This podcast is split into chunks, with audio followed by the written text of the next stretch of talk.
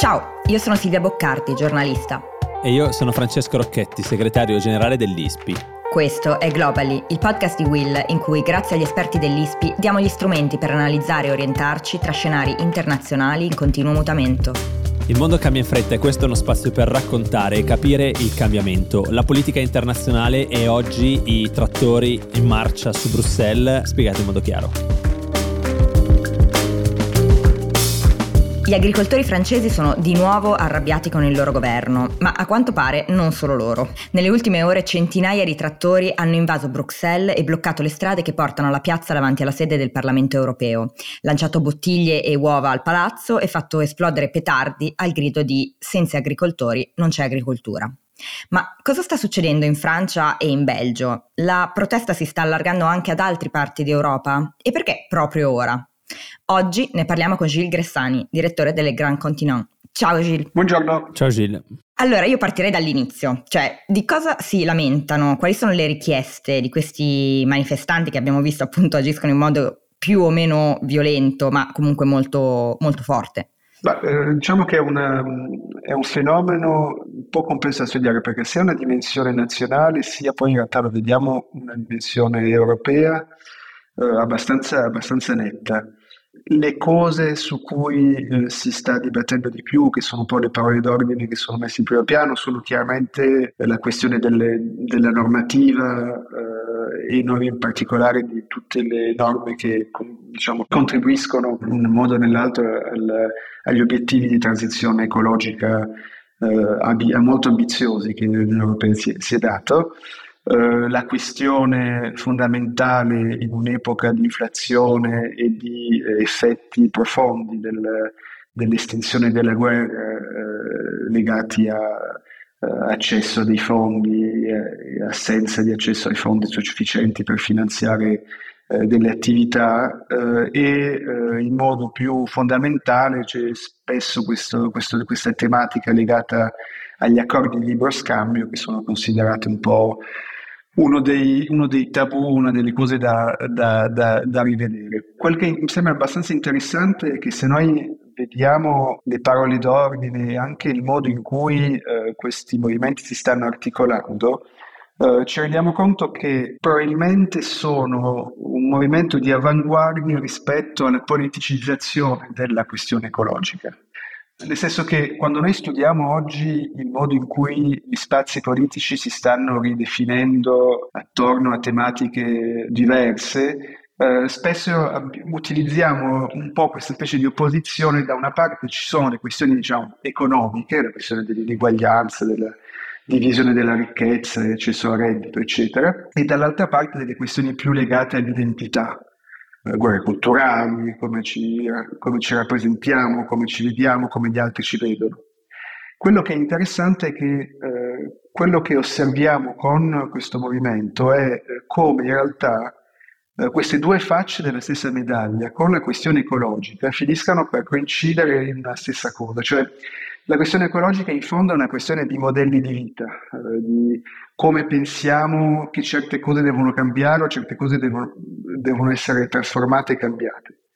E in questo c'è una tendenza interessante, nel senso che in fondo avevamo l'impressione che ci fosse una convergenza generale sulla transizione ecologica e che ci fosse un po' un'opinione pubblica che voleva accompagnare la transizione.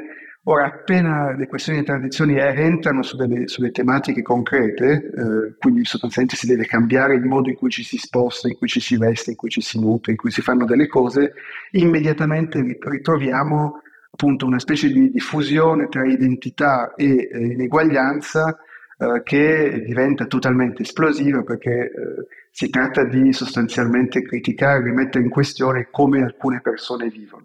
Ed è in questo, secondo me, che questo movimento non è un movimento semplicemente che rappresenta un gruppo sociale abbastanza ridotto, anche numericamente, perché evidentemente chiaramente abbia degli effetti poi più ampi, ma in fondo sia forse un movimento di avanguardia di un fenomeno più vasto, di ripoliticizzazione della questione ecologica, diciamo. Un po' quello che stiamo vedendo, dici, negli Stati Uniti con Trump, che questo un po' ha fatto, dici, Cioè la questione ecologica e anche la sua avversione, e anche il Partito Repubblicano, l'avversione di una parte del Partito Repubblicano è un po' questo che dici che si sta spostando un po' da noi, forse lo vediamo anche in qualche governo, però questo per intenderci, Gilles? Assolutamente, c'è una cosa che a me è molto stupito, l'AfD, quindi la nuova estrema destra tedesca sempre più potente, utilizza come parola d'ordine diesel, chiaro. Cioè mette su i manifesti elettorali il fatto che a noi ci piace il diesel, il che chiaramente poi... Che non è un manifesto futurista, dici. Non è un manifesto futurista, soprattutto in realtà è interessante perché cioè, sostanzialmente si tratta di una politicizzazione di un elemento che sembrava in realtà un elemento oggettivo, neutro, cioè un modo in cui che si utilizza per andare da un posto all'altro, ma che può essere cambiato. E in fondo noi abbiamo sempre questo approccio un po' forse banalmente progressista, che consiste a dire che in fondo la transizione ecologica significa che bisogna cambiare delle cose, e cambiare delle cose in fondo non è così difficile. Se invece del diesel mettiamo la benzina o mettiamo le batterie, non è che cambiare granché.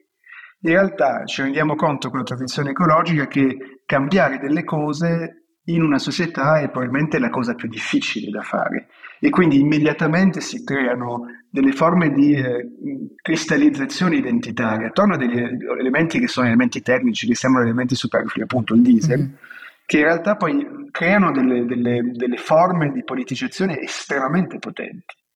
Quello che stiamo vedendo secondo me è un po' questo, cioè il ritorno di iperpoliticizzazione di elementi che sembravano totalmente tecnici o totalmente eterogenei rispetto alla quasi superati, sì, invece sì. No. Assolutamente. Ma allora Gilles, tu nel 2019 stavi a Parigi? Sì, assolutamente, mi sono fatto tutta per il periodo dell'incendio, vari incendi degli ultimi anni. Quindi ecco, 2019... Adesso tu l'hai vissuta, però per chi non se lo ricorda è i Gilets jaunes, è quel momento di grandissima protesta che anche lì ha avuto dei riverberi ben oltre i confini francesi, e che ridotta ai minimi termini, che poi possiamo leggere, però scaturì dall'aumento del prezzo della benzina, che non è così distante, se vogliamo ridurla ai minimi termini, dal fattore scatenante anche di questo, è l'aumento dei prezzi della benzina, dei carburanti, non della benzina, sono dei carburanti che vengono utilizzati dai trattori, dai mezzi che non vanno sulla strada, ecco. Ma la mia domanda è più anche per chiederti di raccontarci un po' perché spesso queste cose nascono in Francia, e perché la Francia è spesso un laboratorio di queste proteste di piazza, spesso con anche esiti violenti, che però vengono emulate in giro per l'Europa e non solo. Perché nascono lì? Per un francese forse è una cosa banale, però per noi italiani che siamo meno abituati a scendere in piazza, forse ecco una rispolverata ci servirebbe. Sì, certo, diciamo che l'Italia secondo me ha un po' attraversato il suo decennio della rabbia post-ciclo berlusconiano, post-crisi economica, diciamo ha fatto un decennio abbastanza incasinato e abbastanza intenso, che oggi si sta forse un po' calmando, mentre invece la Francia è molto più chiaramente dal 2018-19 in una fase molto intensa. Se escludi le proteste del 2010 per le pensioni, cioè che anche lì furono una roba enorme, se ricordo bene. Certo. Sì, beh, diciamo c'è effettivamente una come dire, una tradizione della mobilitazione politica molto forte, ma se noi guardiamo in realtà la geografia della protesta francese da quando Macron è arrivato all'Élysée, noi ci rendiamo conto che in realtà ne abbiamo 4 geografie molto diverse. Cioè abbiamo quella dei Gilets jaunes, che sono un movimento in buona parte periurbano, sono i movimenti diciamo delle rotonde, dei centri commerciali, degli spazi che non sono totalmente integrati, ma non sono neanche totalmente strade, cioè sono le classi medie che si stanno un po' chiedendo se il declassamento è il loro unico futuro possibile. Poi abbiamo sia prima del Covid, sia poi dopo il Covid, delle manifestazioni molto forti, molto più politicizzate, molto più classiche, una geografia dei centri politicizzati contro la riforma delle pensioni. e che abbiamo dei movimenti molto intensi. Cioè, l'anno scorso la Francia ha conosciuto il periodo di mobilitazione politica più importante degli ultimi 30 anni sostanzialmente, all'atto di questi due movimenti che sono stati molto osservati perché sono durati a lungo, sono stati dei movimenti che hanno implicato vari milioni di persone per più settimane, quindi comunque dei fenomeni politici di massa. Abbiamo due geografie più settoriali, una che è quella legata all'incendio delle banlieue che la Francia ha conosciuto l'anno scorso e che ha visto in modo assolutamente intenso, per un periodo molto breve, sostanzialmente tutti gli spazi di periferia essere messi un po' a ferro e fuoco tra incendi e manifestazioni molto poco politicizzate, di quasi puro nichilismo politico. E adesso ci troviamo con invece dei movimenti molto precisi, molto organizzati di agricoltori, cioè diciamo più legati al mondo rurale. Ora, quel che è interessante è un po' vedere come sono quattro geografie di France che si parlano molto poco e che hanno molte poche cose in comune, e quindi dobbiamo un po' chiedersi la domanda che dobbiamo un po' farsi è che cosa mette assieme uno che va al centro commerciale con un bagnusar arrabbiato, con un sindacalista e con uno su un trattore.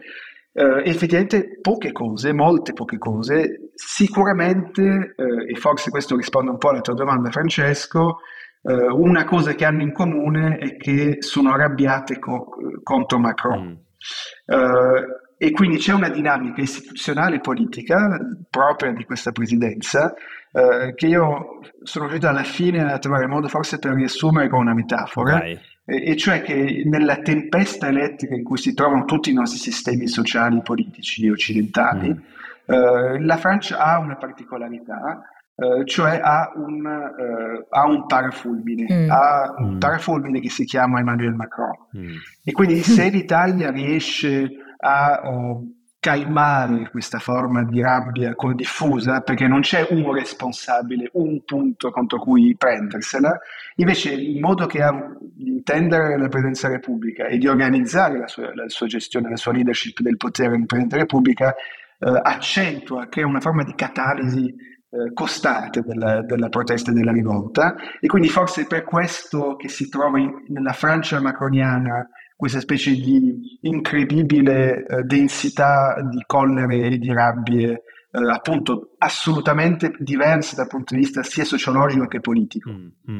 Io ricordo che l'ultima volta che sei stato con noi, credo parlassimo proprio di proteste per delle pensioni, e uno dei motivi che tra l'altro avevi dato era anche un po' il fatto che Macron rappresentava un po' un tecnosovranismo che poi tu avevi declinato in alcune cose, però ecco è molto interessante questa cosa del parafulmine. Io volevo chiederti a proposito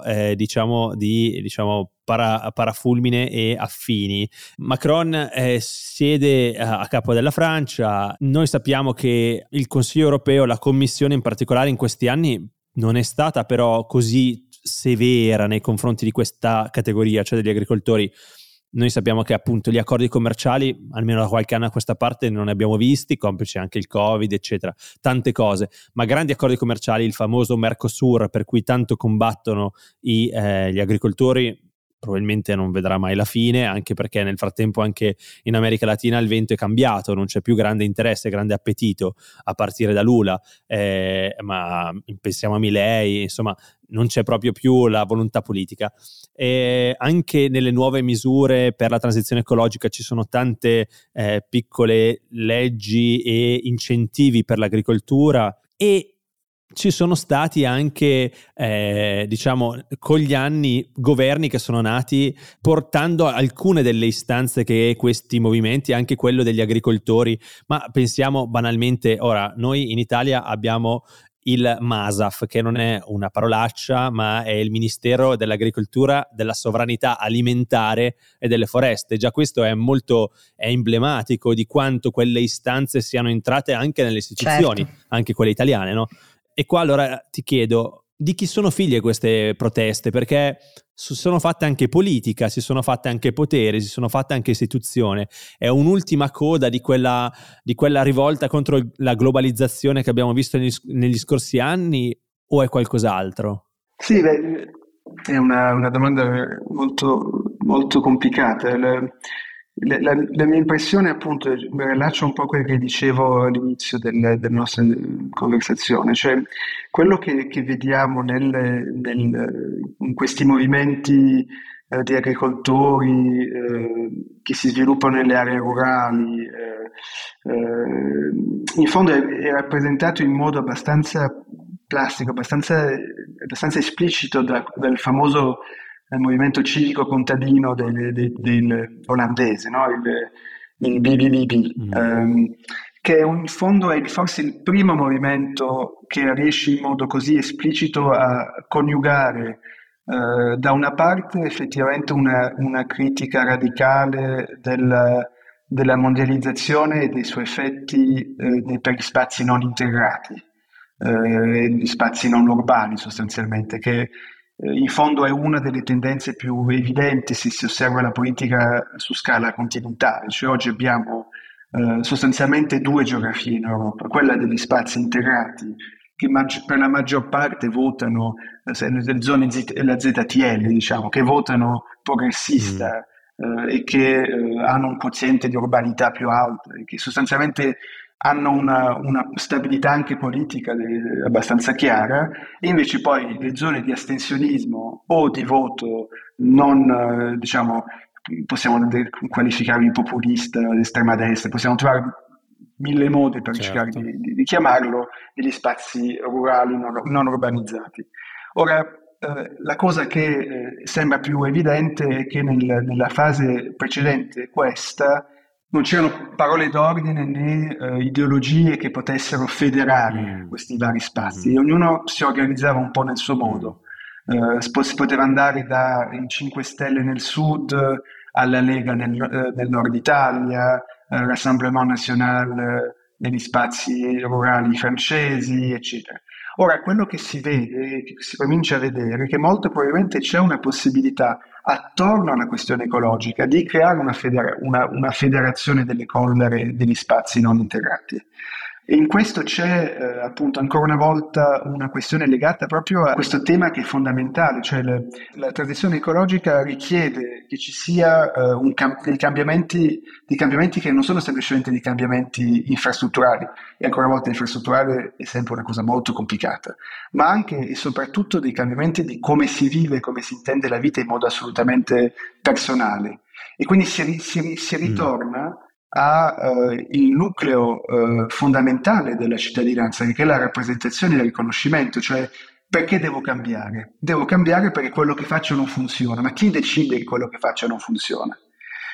Ed è là che si crea questa cristallizzazione che provoca poi questo rigetto fondamentale, che è molto interessante, perché per esempio se adesso studiamo le dinamiche di opinione da quando ci sono queste proteste anche molto violente, estremamente violente in Francia, vediamo che la persona che ha avuto più crescita nei sondaggi è Marine Le Pen, e quindi ritroviamo appunto una specie di conferma nel fatto che sono proprio le forze che cercano di rappresentare e di riconoscere in modo più esplicito gli spazi rurali che poi beneficiano massimamente dell'effetto di questi movimenti. Chiaro, e quindi diciamo parlando di destra, no, e di estrema destra, questo come si posiziona nel discorso delle elezioni europee? Perché noi sappiamo che comunque tra pochi mesi ci saranno queste elezioni e questo movimento sta portando avanti delle battaglie proprio adesso. Ecco, che cosa ci dice questo di quello che poi potrebbe accadere tra qualche mese?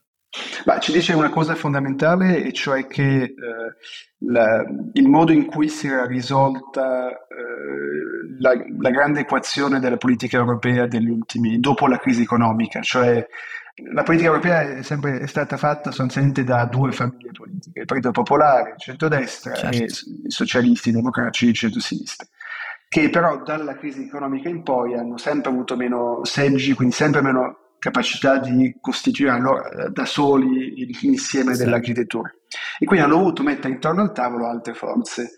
Mm-hmm. Le altre forze sono state sostanzialmente i liberali e gli ecologisti, ma qual era la pasta? Qual era il fronte prospettico e la linea di fuga che si utilizzava per cercare di mettere tutti intorno al tavolo? Era chiaramente la questione ecologica, che è diventata l'asse strutturante della politica europea. Per questo, se noi prendiamo tutte le grandi crisi degli ultimi anni, dal Covid fino alla crisi in Ucraina, ci rendiamo conto che in realtà è sempre attraverso la mediazione del Green Deal e della questione ecologica che si trovano i modi di fare compromessi. Cioè i fondi del piano di rilancio post-Covid sono dei fondi che servono alla transizione ecologica.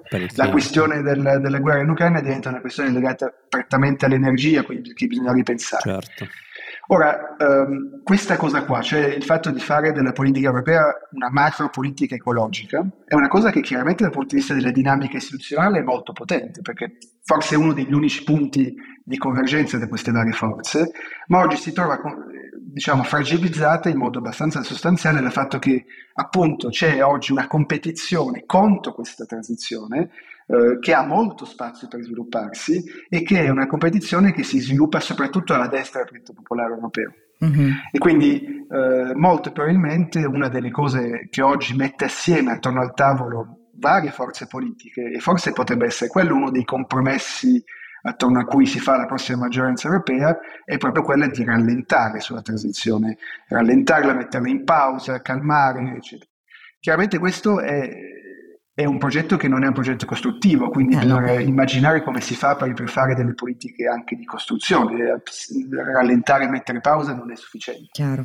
Beh, grazie intanto, perché ci hai dato una bella panoramica di quello che sta succedendo. Io per chiudere volevo solo farti una domanda così un po' divertente su questo povero Attal, che è diventato primo ministro da niente, appena iniziato, già c'ha 3 mesi più di me, e cioè, gli sono arrivati addosso con i trattori, le uova, le grida, cioè come se la sta gestendo, poveraccio. Io empatizzo. Ma non perché è vicino a te d'età, dici? No, perché è vicino a me d'età, okay. Ed è anche un uomo molto potente come me, quindi... Ma c'è una dimensione abbastanza divertente, effettivamente, che se si fa la somma tra l'età di Macron e l'età di Attal... E non arrivi a quella di Mattarella. No, chiaramente, però anche Joe Biden. E quindi sostanzialmente, anche se in realtà bisogna poi ricordarsi sempre che dietro la politica, che è sempre uno spettacolo e un teatro, ci sono poi delle cose più fondamentali, e in realtà il sostegno di Macron e soprattutto di Attal è un sostegno di persone molto più âgée, cioè sostanzialmente l'elettorato di Macron è un elettorato di pensionati e di persone che hanno più di 60 anni e che vivono meglio degli altri. Chiaro. E quindi sostanzialmente io direi, da questo punto di vista, Attal continua nella sua corsa, nel senso che la forza abbastanza sconcertante anche che ha il presidente Macron è proprio quello di essere sostanzialmente in connessione profonda con un 15-20% dell'elettorato da più di 7 anni. Cosa che è già abbastanza impressionante, perché appunto questo si installa in un contesto molto di contestazione molto forte.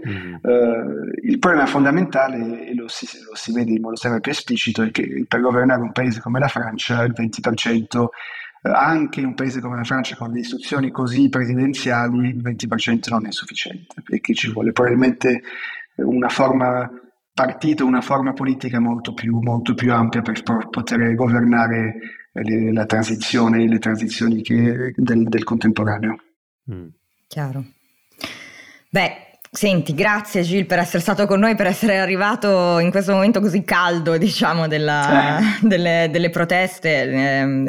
Questa era una puntata che avremmo fatto comunque, ma oggi in queste ore, diciamo, la situazione si è appunto scaldata un po' più del previsto. Grazie Gilles. Grazie a voi. E ci sentiamo la prossima volta. Speriamo non per un'altra protesta, questa volta ti invitiamo, perché altrimenti... Sì, anche perché quanto protestano in Francia? Basta, dopo le pensioni e il carburante. Grazie, alla prossima.